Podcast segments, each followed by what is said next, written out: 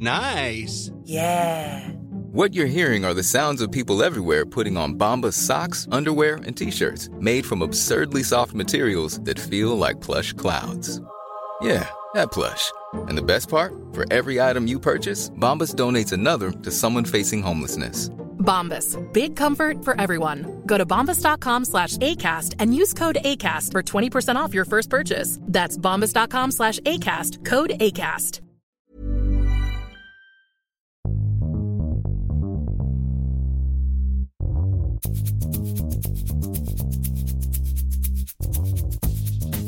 Hello and welcome back to the Des Bishop Podcast. Happy New Year, everyone.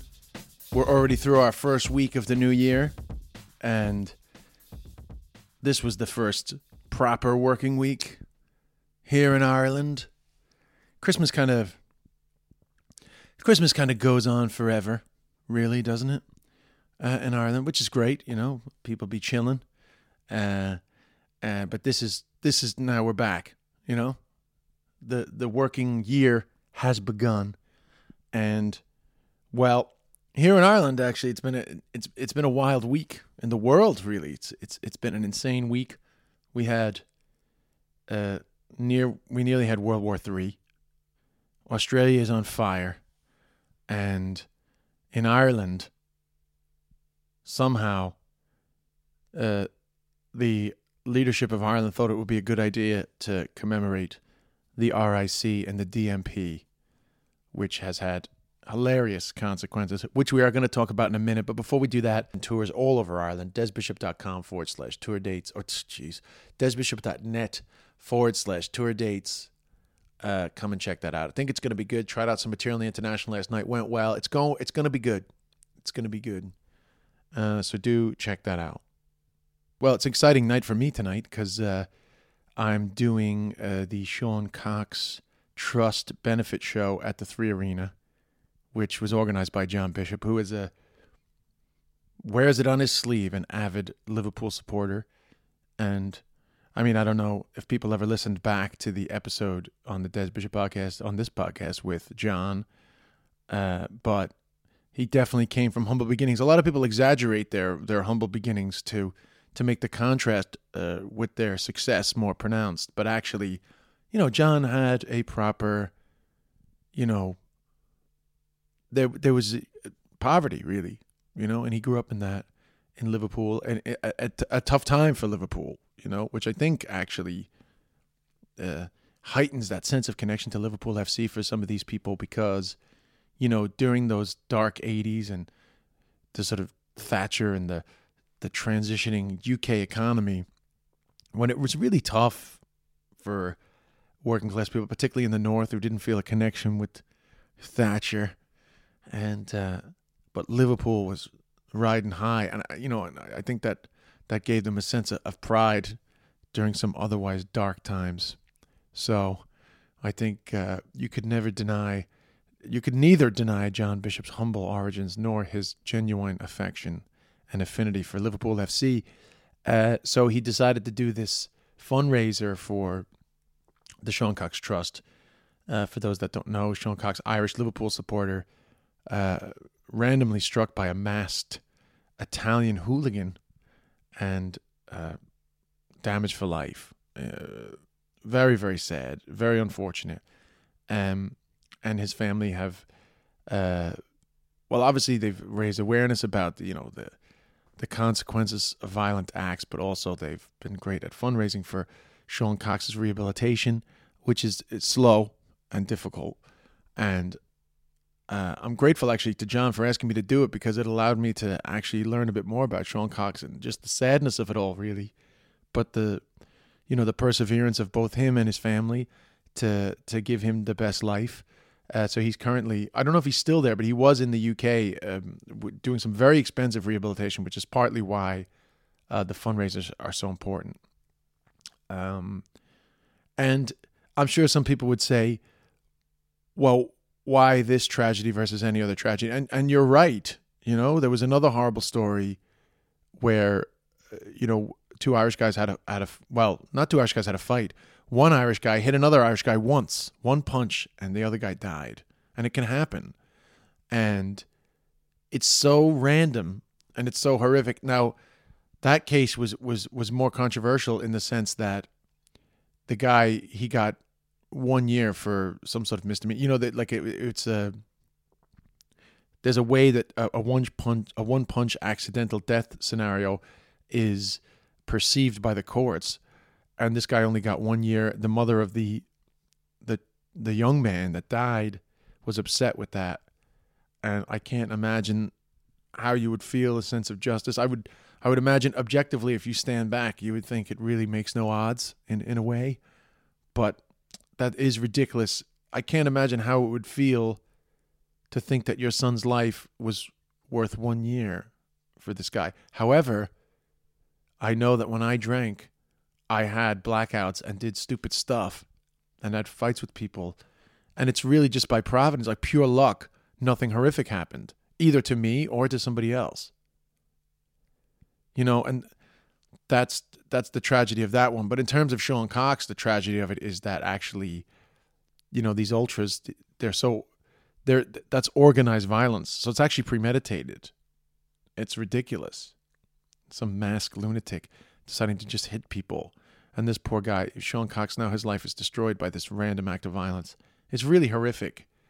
Um, so so yeah so so why does that one matter more it's not so much that it matters more but at the same time you can't do everything for everybody and here is this guy that we all know about and i'm happy to be helping to raise money to try to give him a better life and i'm also aware that it's minuscule and i get as much out of it as i do giving back you know sometimes people be like oh you're you're so generous with your time but in actual fact as generous as i am with my time i'm also absolutely delighted to be performing at the Three Arena on a lineup with John Bishop, Michael McIntyre, Tommy Tiernan, Dara Breen, Deirdre O'Kane, Joanne McNally, and Jason Byrne.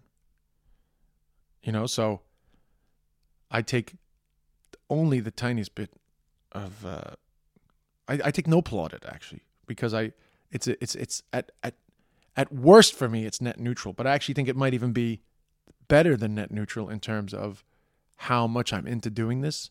So I'm glad that I'm helping to raise money, but I don't want any credit for it because actually, I'm I'm so happy to be doing the show. If if I I think people understand the sentiment I'm trying to say, because I do think that sometimes people over exaggerate the service that they're providing when it comes to raising money for for charity. Uh, and really, if anybody deserves plaudit, it, it, it's John Bishop because he really does not need to do this and he does arena tours all over the UK and Ireland. So this is is is very much an extra thing for him. You know?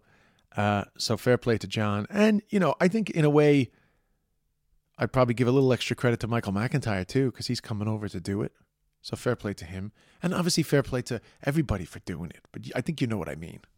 You know, I don't I sorry, I hope I I I hope I don't seem to be uh, diminishing the contribution of myself or others. But uh, anyway, needless to say, I'm very happy to be doing it, and I hope that the night is a success. I'm pretty sure that it will be. I, I think it's actually one of the best comedy lineups that I've ever been on. You know, it's a really, really heavy hitting show. So, feel almost nervous. You got to represent.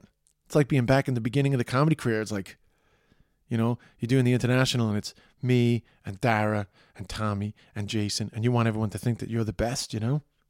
And then people go, Oh, you guys competitive? And it's like, well, we are competitive in the sense that one of my best friends, I play squash with him. We're best friends. But when we are playing squash, I want to beat that motherfucker so bad. Like so bad. You know, and then afterwards we go and have lunch. And it's the same thing with comedy. It's not like a competition of I'm going to sabotage Jason's show so I can be the best. It's a competition of during the show, you want the audience to love you the most, but it doesn't affect your relationship off the stage. You understand what I mean? And I think that's good. I think that energy drives innovation and success good jokes. Anyway, that is way too much talking about what essentially is an amazing bit of fundraising by by John. 8,000 people all paid whatever they paid ton of money being raised. Uh, so that's great. And I look forward to seeing everybody too, which is nice. You know, John and I have always had a weird, weird connection via our name. I mean, we're good buddies anyway, but there's just like this weird thing with our name. It feels almost like more connected than than we should be. Uh, Tommy, for starters, when I started, Tommy was like blowing up, and he's always been my my favorite Irish comic. Him and Dylan Moran, you know. So it's always nice to to be able to see him. Dara, I mean, Dara was already getting established when I started, but he he, he was he was around a lot in those early days with me. Uh, so I did a lot of the early gigging with Dara.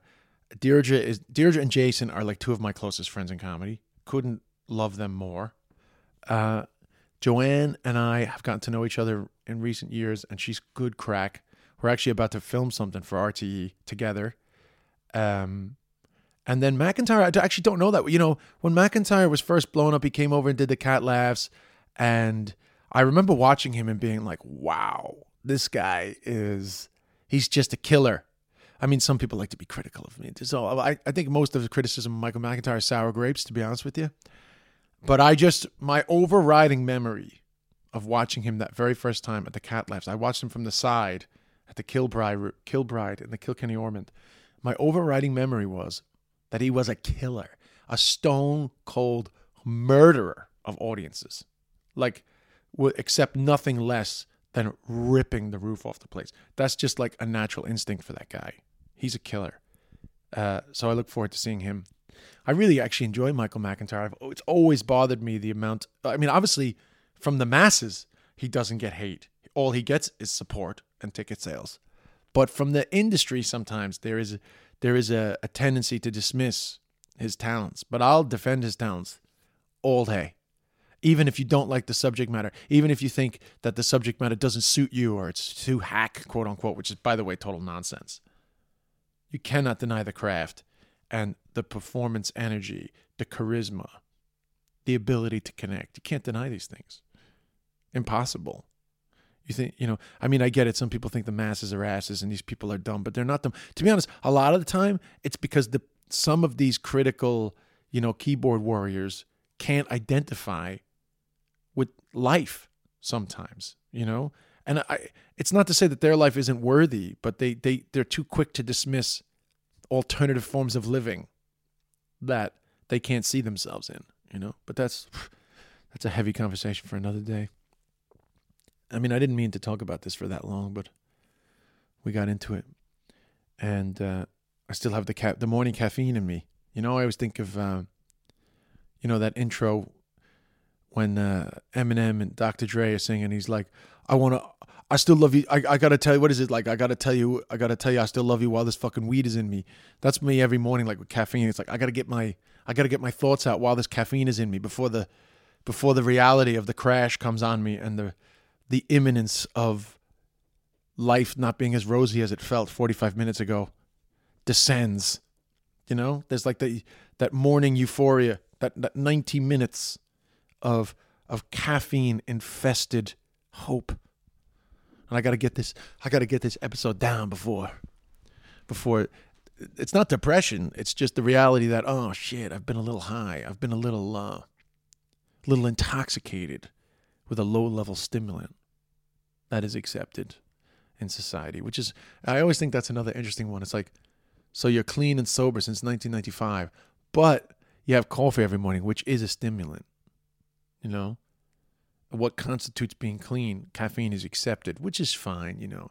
I mean, in reality, like addiction and, you know, as we understand it more, it'll be interesting to see like what's acceptable and what's not. People are microdosing now, you know. And I, I'm not going to microdose, but I just wonder like, what's the difference between like a like a, a little microdose and a couple of cups of coffee in the morning, you know? They're both mood altering substances that you ingest? You know, these are big questions for 2020. Uh, and, and these questions completely inspired by the highness of uh, two oat milk lattes that I got from Daddy's Cafe in Rialto because uh, the gentrification has arrived to Rialto. Daddy's Cafe. Uh, for those that don't know, I live in Dolphins Barn, Rialto area, and uh, I've been here a long time. You know, I lived in Fatima Mansions S Block, 1997, summer '97. In fact, I bu- I bumped in on the South Circular today. One of my buddies that grew up in Dolphin House. You know, I have a I have like a like a, an assimilated connection to this area that has nothing to do with the current wave of gentrification. Not that, and I'm not. I don't think I'm better or worse than the people who've come lately. I'm just, I'm saying that, you know, back right before the crash, there was a there was a smell of gentrification coming to Rialto, and the crash was was was cruel actually to to this area, the junction between. Uh, Dolphins Barn and the roundabout in Rialto, that stretch of the South Circular, which is where I live, the, the, the crash was cruel and some of the deprivation that seemed to be leaving, you know, the hope that had come from the redevelopment of Fatima, uh, the Lewis, uh, some of the, the hopelessness had returned. And certainly the evidence of deprivation had returned in that you could see the wildness of, uh, you know, disaffected youth and people with nothing to do and parents back not working and not, you know, none of this sense that the, the trickle down was had had had really had any lasting effect on the area. And also obviously the government cutbacks and just the social supports uh, disappearing. You you saw the effects of that you know and I definitely saw the effects of that between the vandalism and the crime and the the the anger um you know amongst the place the lack of hope but that that has returned but also gentrification now is coming in full swing and that is always a double-edged sword really because I feel that it's going to be good for our area. Uh, I think it's good to to begin to. I don't want I don't want people to be outnumbered by the middle class masses that come looking for cheap housing that's close to the city center, but I do want the the vandals and the hopeless. Uh, sorry, not the hopeless. That's the wrong thing. But I want uh, people who have sadly succumbed to the to what the negatives of deprivation can bring and how that negative energy is corrosive. I want them to be outnumbered by people who have a, a shared sense of making the place better. Unfortunately, with gentrification, what usually happens is the people with money make the place better for them, raise the cost, and actually push out the original people.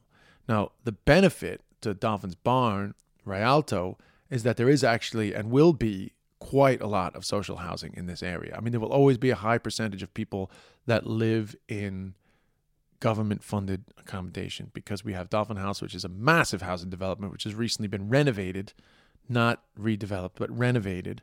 And actually, I think from what the from phase one, I, actually looks pretty good. I'm hoping they do phase two because some of those flats are quite near my uh, my house.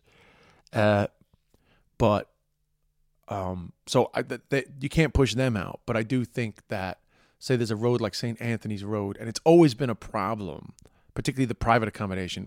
My understanding is that there's like very small amount of landlords on that street, but I don't want to say anything too direct because it could just be a rumor. But there was a rumor that it was one landlord that owned most of the private houses on that road, which are actually quite, you know, they're they're not bad houses. They're like 110, 120 year old. Um, you know terraced houses that are you know they could be quite nice if they did up that road but anyway they, they they've been in bedsits for a long time and you would think you would assume that the majority of those rentals are either squats or um you know rent allowance or whatever HAP I, I, I don't know if there's a difference between rent allowance and HAP but anyway you would assume that those they've definitely most of the people there are on government assistance and and that that definitely attracts uh, you know people with with some issues related to alcoholism and drug addiction. And there's a lot there's a lot of dereliction excuse me there's a lot of dereliction on, on that road. And but so it's a road like that that you feel like gentrification can visually uh, change for the positive however where are those people going to go and i would imagine that that is one of the roads that is going to change quick. Uh, I don't know through through through purchasing or not, but definitely you you would see that coming fast. Anyway, I, I have talked for way too long about all that, but I hope it was interesting for you guys. The main thing I wanted to talk about can only be introduced by singing Well, uh, come out, you blackened hands, come out and fight me like a man. Show your wives how you won medals down in Flanders, and how the IRA made you run like hell away from the green and lovely lanes of Killeshandra. How did the Wolfe Tones get to number one in the UK and the Ireland Apple iTunes charts? Well, that has to be some serious incompetence by the Irish government. For those that haven't been following the story, uh, a kind of a political, a political disaster rose up based on the planned commemoration for those that died serving the RIC and the DMP, uh, including uh, the War of Independence, which, whether it was fair or not, the connection between the fact that the black and tans, particularly, also the auxiliaries, but certainly mo- mostly the black and tans, were actually brought in during the War of Independence to support the RIC and the DMP. Because, you know, originally, when the War of Independence began, essentially the enemy was the RIC and the DMP. They were the they, they were the forces of order working for the British government, and they were the enemy and they obviously couldn't deal with you know this guerrilla war. And the black and tans were brought in former world war one soldiers. I'm not going to get into all the history of it but i think most people with even the, the barest amount of knowledge of irish history knows that the black and tans were a, a dubious force at best and employed some pretty some pretty dark tactics uh, during the war of independence. And and trust me nobody is 100% innocent. Obviously the victors write history and uh, you know the the IRA are the heroes of the War of Independence, and the Black and Tans are the enemies. However, the Black and Tans were definitely not great, and uh, I recently sort of brushed up on it. I was reading some pieces by Diarmaid Ferriter, and you know, really all all the things that are, are much more obvious in terms of the horrible things that happen in modern warfare, especially when you think about sort of um, regional conflicts in Africa. You know, there was there was more than just uh, the you know the bloody Sundays and the the, the the the very obvious atrocities. But you know, I there was a lot of rape and and you know horrific intimidation of of innocent people, and uh, it wasn't pretty. So, how any Irish government can allow themselves to be embroiled in any sense of diminishing the the horror of you know what happened during the War of Independence uh, it's just so dumb. And listen, I get it. You know, I'm an educated guy. I understand that there is an argument to suggest that in a modern Ireland, which perhaps is possibly moving towards reunification with the North, and I'm not saying whether that's going to happen or not, but certainly in terms of this long journey, the long journey from, uh, you know, like the penal laws to a modern Irish republic, uh, and then into one final journey of trying to make uh, unionists feel that this island uh, can be just as much theirs, uh, you know, under the one banner of, of, of Ireland. I can understand the argument to try to sort of have a reevaluation of how we perceive certain uh, certain people, certain players in Irish history. I can understand the importance of that. However, in terms of official commemorations, there it, there there's just certain things that you, if you're a politician, you would have to be careful of. And I would think, especially when you're Fine Gael, and and and whether rightly or wrongly, there's there's a whiff of sort of West Brit, you know, all these slurs. Plus, you got the blue shirts tied uh, tied to you, and and and and and, and a, a you know a, a, a, like of like a fascism in your history, and you were the pro treaty side, and there's always that that sense of that you know you sold out the north you know all these things that you know you, you know that that are connected to you that you would just be careful not to allow yourself to feel like you're sticking up for the black and tans you know? And i think it's very easy to have a, you know to try to get out into the public discourse a, a more nuanced conversation about who was who in Irish history. But to have a commemoration, it, it, it is it, it's difficult, you know. Well, first of all, it doesn't. You know, th- there's not a huge need to sort of like celebrate the deaths of these people in the sense that the people that are connected to them are generations gone. And like I, I understand that they were good men in the RIC and the DMP. You know, I know that because it's so easy. It's so hard sometimes when you read history. You know, history is like this very clear narrative, and it's easy to be like the RIC were a bunch of cunts, and you know the Sola had the ambush on the on the RIC barracks. Soloheadbeg County, Tipperary begins the War of Independence, and the RIC are the enemy. But of course, they were just good guys, needed money. You know, some people just wanted a gig. You know, some people in the DMP, were, you know, have have more in common with a guard today than they would uh, a British soldier. You know, I get that absolutely. You know, but you don't have to sort of officially commemorate them because the truth of the matter was, because it's so hard to forget that you know British rule in Ireland, you know, was not a, it wasn't a, wasn't a positive, it wasn't a net positive. You know, it was a net negative. You know, and it was a hard fight for Catholic emancipation, and you know, it was a hard fight for independence. And I understand some people would argue that perhaps that independence, you know, that there would have been a natural erosion of British control in Ireland, and perhaps that what what what would have been left by that natural erosion and home rule might have been more positive. I understand that, but you're only saying that in the comfort of, you know, a life a lifetime of not having to deal with uh, a sense of uh, being ruled by an oppressive government. You know, hindsight's twenty twenty, but the truth is that at the time, the the the fight for freedom, and there was a right, you know, there was a there, that was a rising tide in, in many nations. You know, this sense of wanting self determination uh, was was was such a drive for people, you know. Um, so uh, I, I I I just think that you can you can celebrate uh, the tragedy of you know the, the the service that these people in the RIC and the DMP thought they were providing.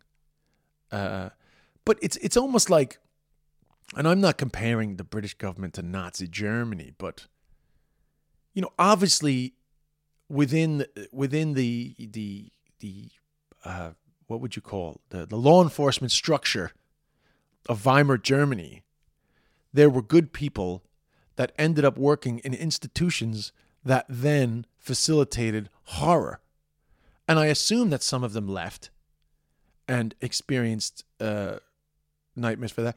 And on the other side, uh, there were people that actually were hor- horrific. But I assume that there's some people in the middle that lived the rest of their life with a stain of could they have done more? Were they part of the problem?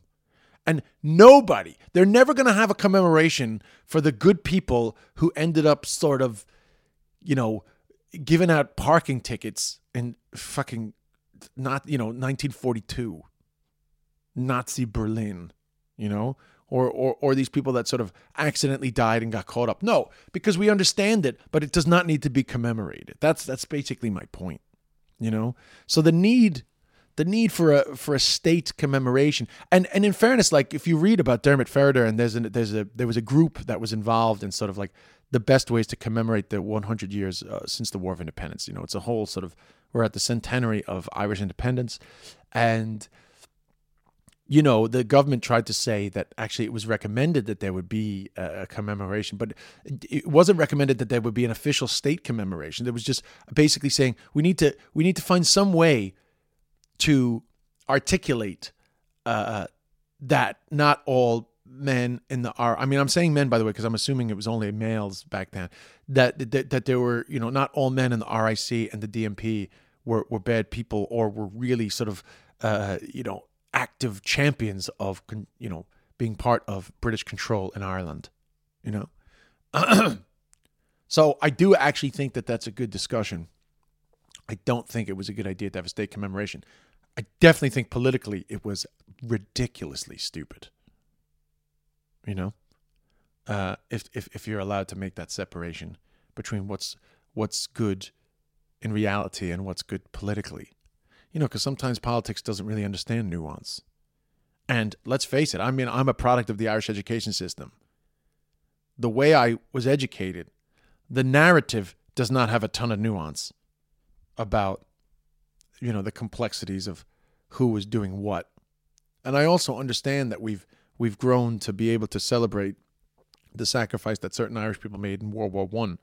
But I think that's even more simple than because those people were fighting for England against a, an external enemy, whereas unfortunately the, the the connection is that these members of the RIC were fighting for England against us, can you say? Or certainly against people who believed in fighting for what has become the Republic of Ireland. So it's more complicated, you know, and they fucked up. And as is the way of the modern world and the internet, it drives the Wolfe Tones come out your black and tans to number one, you know? And in a way, it's actually the antithesis. It's the opposite of the desired result of trying to have a nuanced conversation of how do we perceive the traditional enemies in the the narrative of the War of Independence. So now, actually, in a way, you almost feel like it's a backward step that you end up with this kind of, uh, you know, jingoistic. And and here's the thing, I, I'm like, I'm pretty republic. Like I, I you know, I, I'm I'm less negative towards Sinn Féin, for example, than most of my friends. You know, and I have the, I have whether whether some people consider it to the, the, the, the tinted glasses or not, but I, I wear the tinted glasses, the rose tinted glasses, I should say, of an Irish American view of the troubles growing up, which uh, I I think I've talked about before, but I'm certainly more educated about the complexities of the troubles. But I certainly grew up with a very simple view of the troubles, which was the Brits need to get the fuck out.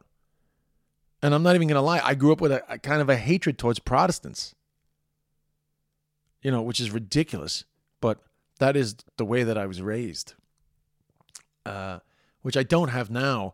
But you know, it, it, but but certainly, certainly, I'd be I'd be more Republican than anything else, you know. But I'm not like rah rah, let's unite Ireland, you know, because I am aware of how difficult that is. In fact, I'm actually I'm very open to having the discussion of what we need to do as an island to make unionists feel like they're welcome. You know?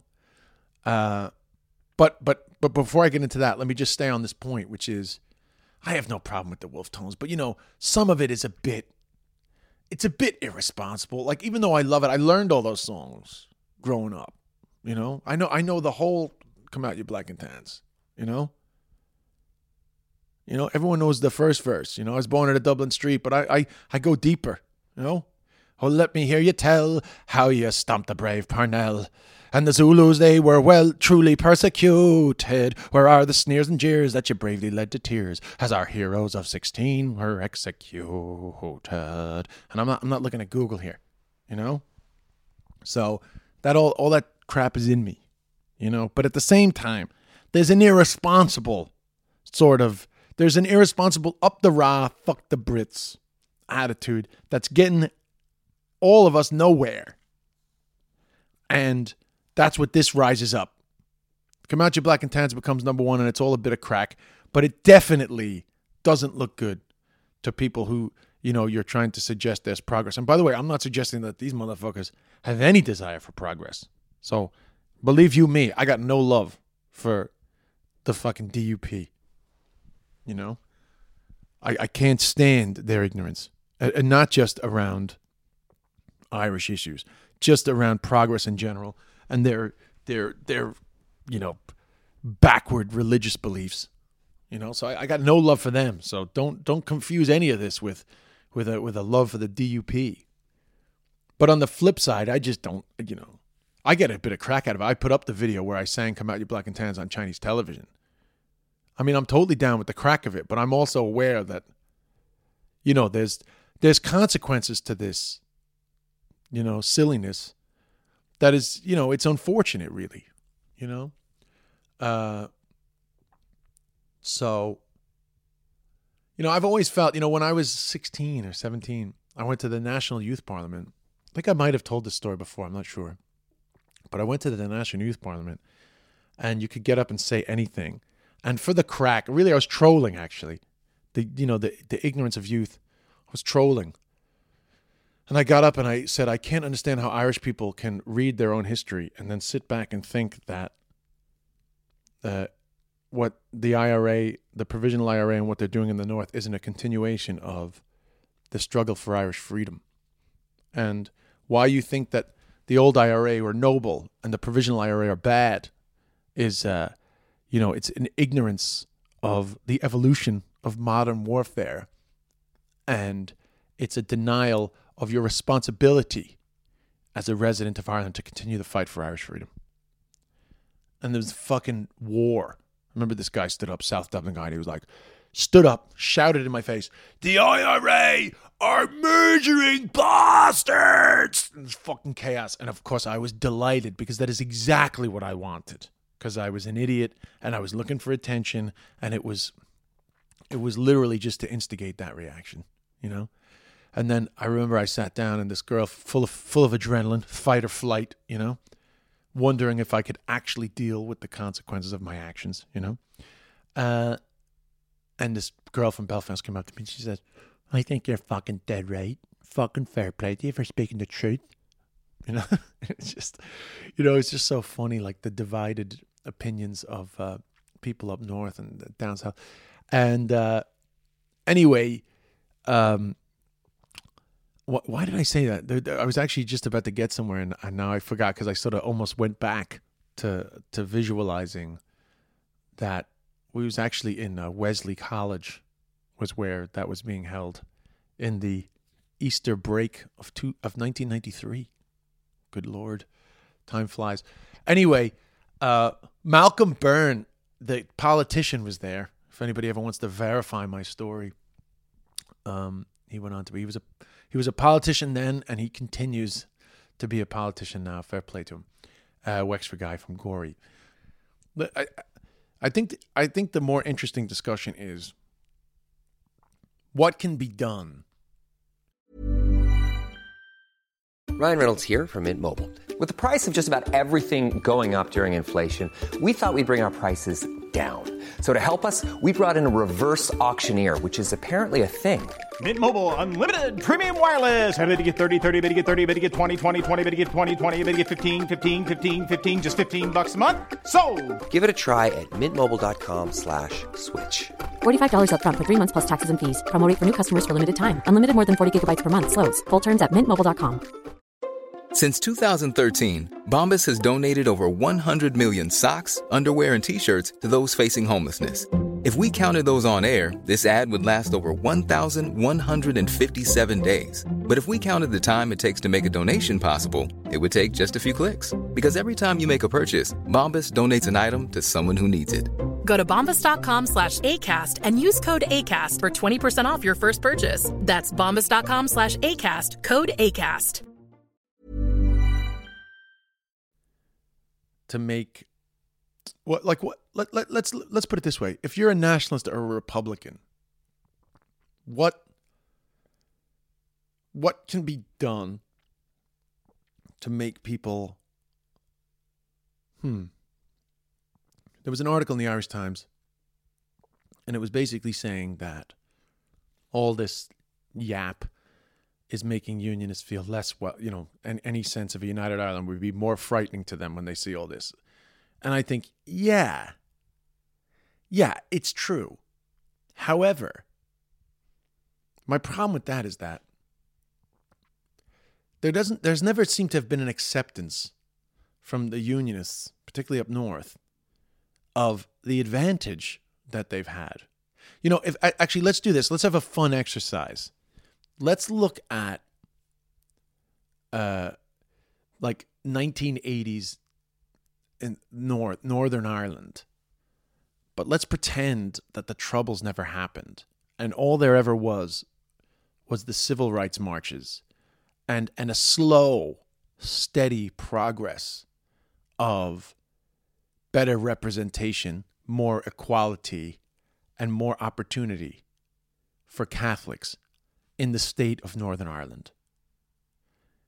And let's then in- introduce the language of political correctness into this discussion.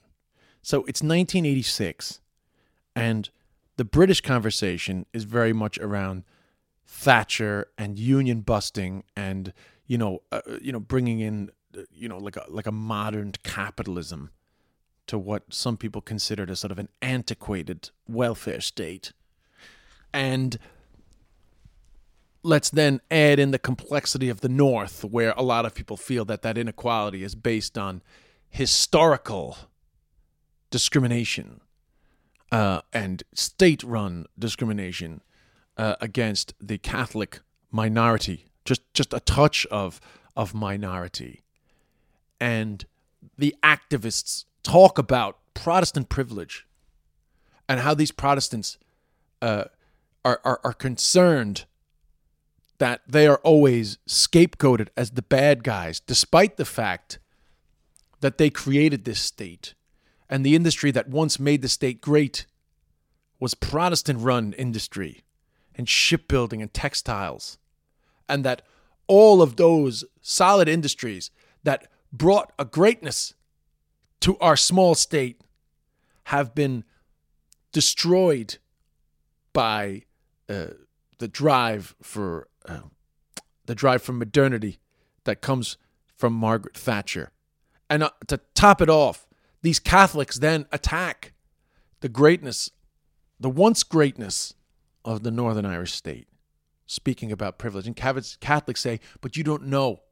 You can't speak about how difficult it was for us because you won't accept your privilege. You won't accept the fact that your, your gerrymandered representatives have managed to consistently create a scenario where you guys will win and we will lose. You won't accept the historical significance of the distribution of land to your ancestors by an anti Catholic state. You won't accept that the education system has always favored the advancement of your people. You won't accept that we have never been able to get the good jobs. You won't accept that your police force discriminates against us and constantly acts in your interests against us and treats us as if we're the enemy and assumes that we are criminals. That is Protestant privilege. And why do you speak to understand, to know how difficult it was for us Catholics to thrive in this state, a state that has consistently worked against us and only recently has begun to slowly move towards an acceptance of the the crimes that were instilled upon our people.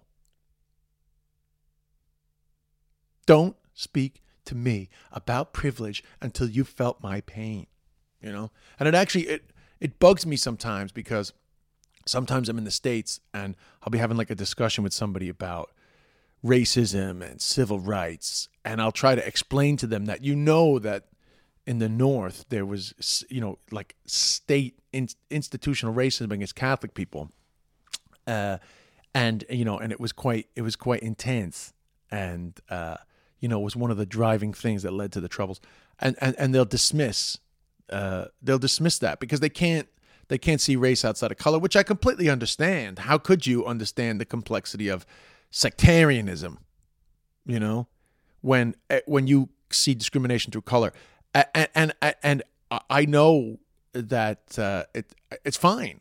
They don't need to understand it, but you know, sectarianism. Um, you know, people when people hear sectarianism, they think automatically of the divide between Protestants and Catholics, and they think of it in terms of the troubles. But that sectarianism, you know, is what what drove that institutional discrimination against Catholics for so long. You know, and created the powder keg that led to the troubles. But you know, I'm, I'm sorry, I've I've jumped out of the exercise. I've jumped out of the damn exercise of talking about Protestant privilege, you know? Uh, and I guess I didn't intend to, but it ended up being a bit like Make Northern Ireland Great Again, you know? Which, oh my God, it's like the racist leprechaun Make Northern Ireland great again. Ah, uh, me. I can't, I can't even say it. It's not fair. I should be able to say it because it's funny, but I'm not going to say it because somebody's going to get me in trouble. But the Make Northern Ireland great again people uh, uh, would sound like a racist leprechaun. Ah, me N word. so, uh, anyway, that's that.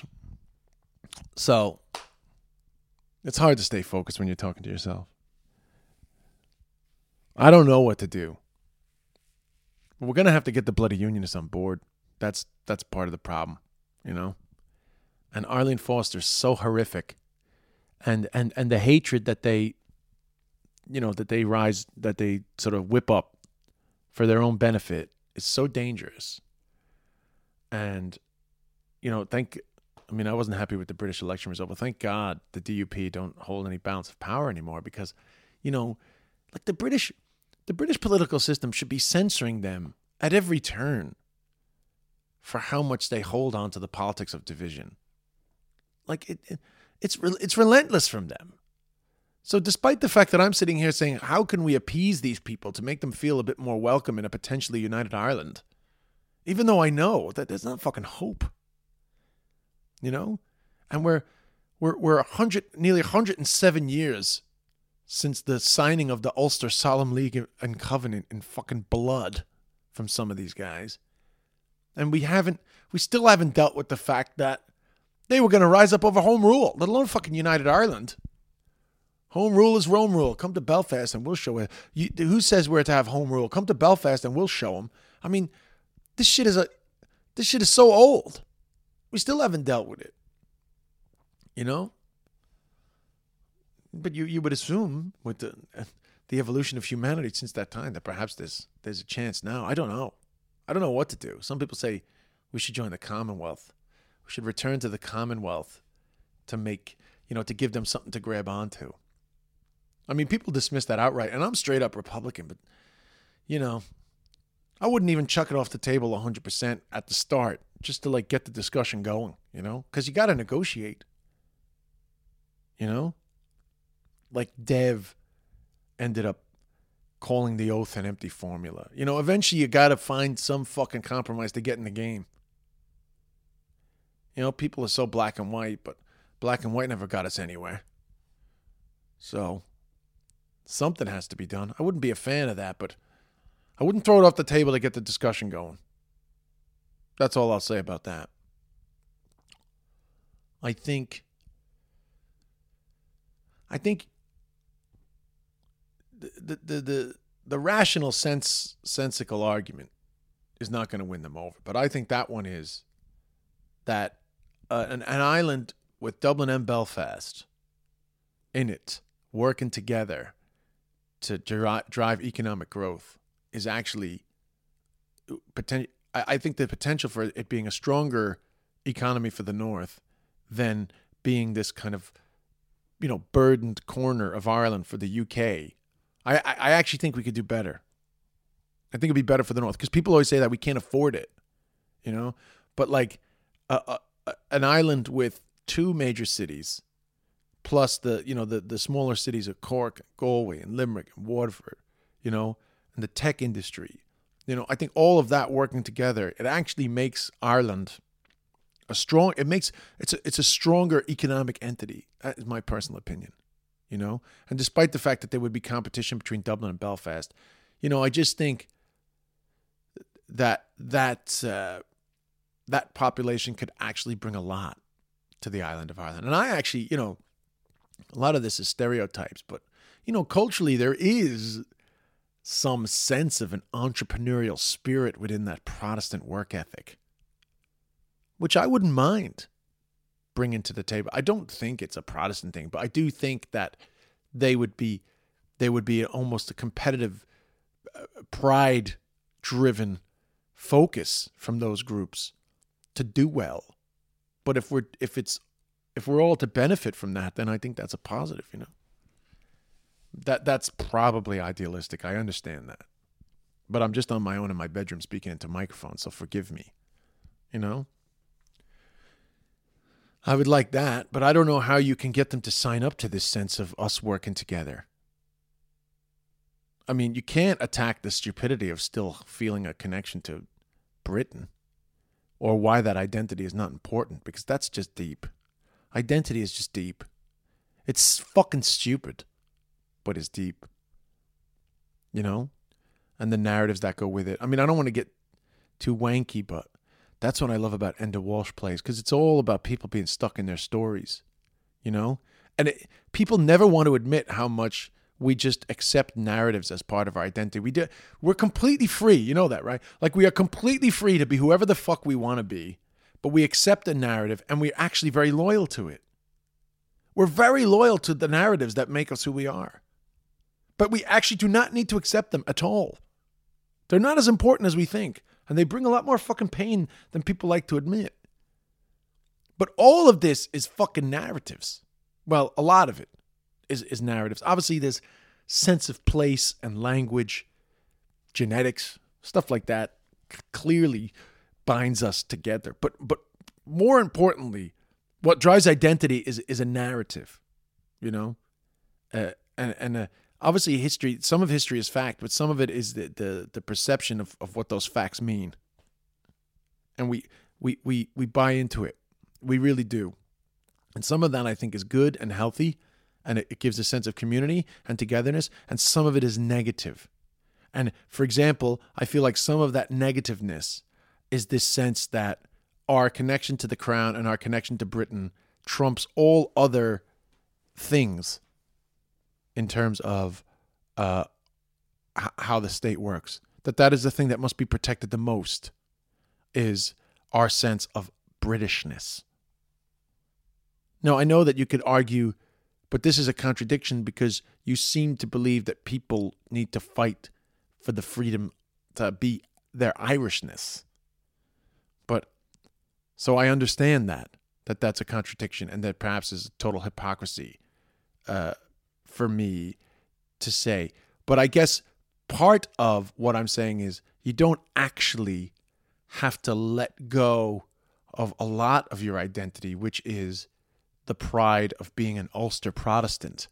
That actually, that's the more, that's the the the the better part of your identity is your Ulster Protestant heritage, which began with the plantation of Ulster and has created a group that are quite unique.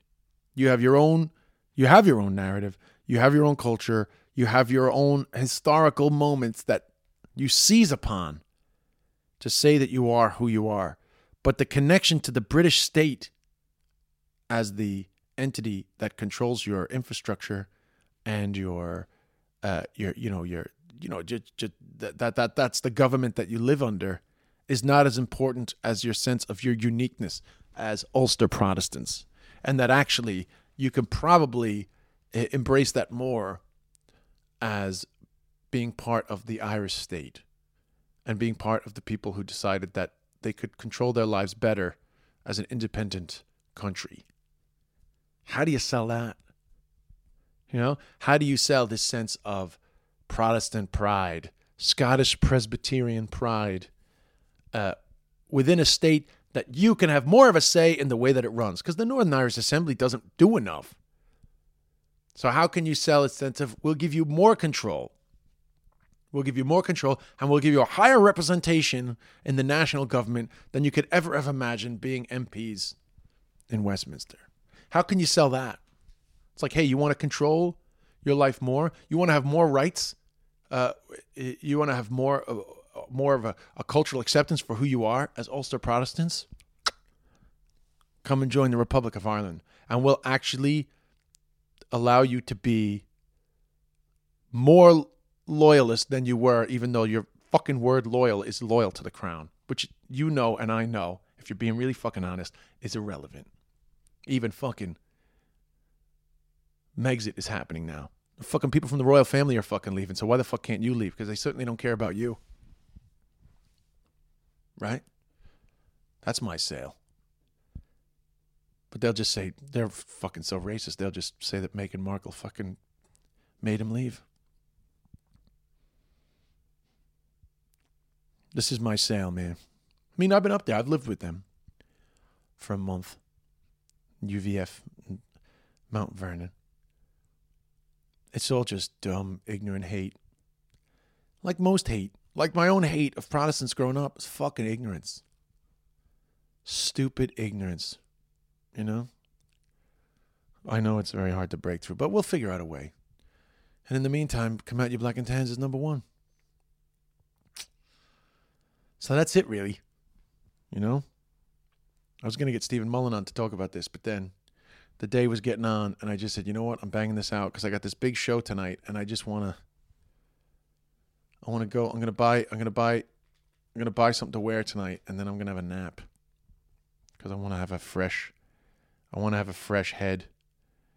Um, I mean, Stephen did just message me now, but yeah, we'll do it another time. I, I'm gonna do his podcast to make him feel better because I didn't want to take my phone out and get distracted. So that's it, guys. That's the end of this episode. Thank you so much. As I said at the beginning, Mia Mama on sale now starts tomorrow night in Ashbourne. And then there's tickets for that. Then sold out shows in Clonakilty and Bray next week. And then I'm in Dundalk soon. I think for the second added show in Dundalk, there might be a couple tickets. Uh, and then I, I don't have the list in front of me, but you know the smaller venues mostly are sold out, and then the bigger venues there's tickets left. So go and check that out at Des Bishop on Instagram, at Des Bishop on Twitter, and uh, Facebook.com forward slash Des Bishop. Thank you so much. Hope this was enjoyable. We'll have some guests on. Don't worry, we haven't completely given up on guests. It's just that because I'm doing two podcasts a week now, sometimes it's just easier to just get up on a Friday and just bang it out, you know? So, hey, and can I just add, this is actually, this episode should be up already. But actually, John Bishop messaged me and I forgot I had to do something and I ran in and uh, I did that. And then because I was in town already, I had to pick up suit. Yeah, I bought, I bought a suit. Anyway, I, I'm only adding this on because in the interim, I see that the Iranian ambassador to Dublin compared Soleimani to Michael Collins. And I, I, you know, I think a lot of people know that the the British the road that the British embassy is on in Tehran is called Bobby Sands Road or Bobby Sands Way or whatever. And uh, you know, I know I, I, there's a lot of uh, there's a lot of love for uh, the guerrilla warfare tactics of Michael Collins. And you know what I didn't know, and I saw because of these tweets today about the the Iranian ambassador, that, um, what was his name? What was the the the the the, the was it Ariel Sharon or or was it the original? Was it the original Israeli leader? But in there, you know, they they were originally, you know, they had guerrilla warfare tactics slash perhaps you could call terrorism. Uh, trying, you know, in, during the the Zionist phase of the creation of of uh, the Israeli state, but they were uh, rebelling against the British Empire at the time. And I believe that they actually called one of their operations Michael after Michael Collins. So, really, there's a lot of affinity for Michael Collins from various different groups. And obviously, a lot of people are upset, suggesting that, suggest saying that Soleimani is. Uh, Michael Collins is insulting to Michael Collins, and you know it's a theoc- Iran is a theocracy. But I guess I mean, listen, man. You know, it's as I said earlier, like it's all narratives, because I'm assuming that the people that are involved in the Iranian Islamic Revolution say they overthrew, uh, you know, a corrupt, uh, like monarchy, you know, the Shah, and that they're the, you know, they're, they're the ones that are, you know, bringing a true Islamic Iranian Republic to the Iranian people. So I'm sure they don't see themselves as an imperialist theocracy, but a lot of people are suggesting they are. I have no time for their uh, the religious. Uh, I, I I don't have any time for the Iranian government, for the record, but I I don't believe that Iran is the biggest threat to Western democracy. I don't know why uh, the United States has an obsession with them. I was actually very content with Obama's deal with them, and I just was happy to allow that country to grow economically because I actually think the better chance of Iran moving away from the theocracy is uh, a rising middle class and affluence that will eventually lead to more and more cries for uh, representation within uh, you know a representative democracy again call me an idealist but I actually thought that the way Obama was playing it was was the better way. But I also think that it's very easy to suggest that Iran is the great enemy, and nobody's perfect, including the United States. But I actually like Iran a lot more than I like Saudi Arabia, you know. But I understand that Iran is the enemy of Saudi Arabia, and Iran is the enemy of Israel, and I understand where Americans America's allegiances lie, and I. I I'm not I'm not critical. I, I believe in, in the right of the state of Israel to exist, but I, I I think that's a nuanced conversation too, and I, I, I don't think it's fair.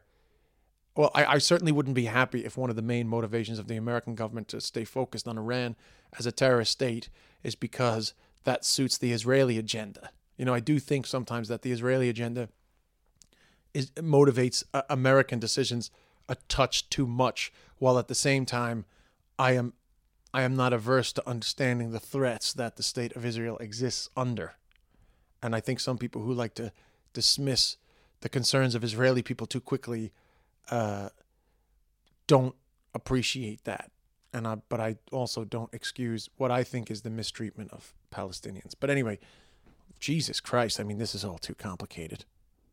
I had no desire uh, to get into this today, but it just so happens that I hadn't put it up, so I said I'd I'd I'd add this on. Um, and uh, so yeah, I don't think it's a fair compare. I don't think it's a comparison at all to to, to compare Soleimani to Michael Collins in any way, shape, or form. However, some people would argue that what came after the Civil War, uh, certainly for a period of time of Irish independence, wasn't that far from a fucking theocracy, considering the amount of power that the church had and consider the way certain groups in society were treated. So listen, we could really go down a rabbit hole, baby. Woo! We could really go down a rabbit hole, but let's just leave it. We've had a fun chat. Let's just leave it, man. Could go on forever. I, I I need to start a history podcast. Can we just call a spade a spade? I'm gonna call Diarmaid Ferriter and like see if we can get a history podcast going, like a fun one, lighthearted. You know. Um, I already said goodbye, but now I'm saying goodbye again. Uh, see you soon. Planning for your next trip? Elevate your travel style with Quince. Quince has all the jet setting essentials you'll want for your next getaway, like European linen, premium luggage options, buttery soft Italian leather bags, and so much more. And is all priced at 50 to 80% less than similar brands. Plus, Quince only works with factories that use safe and ethical manufacturing practices.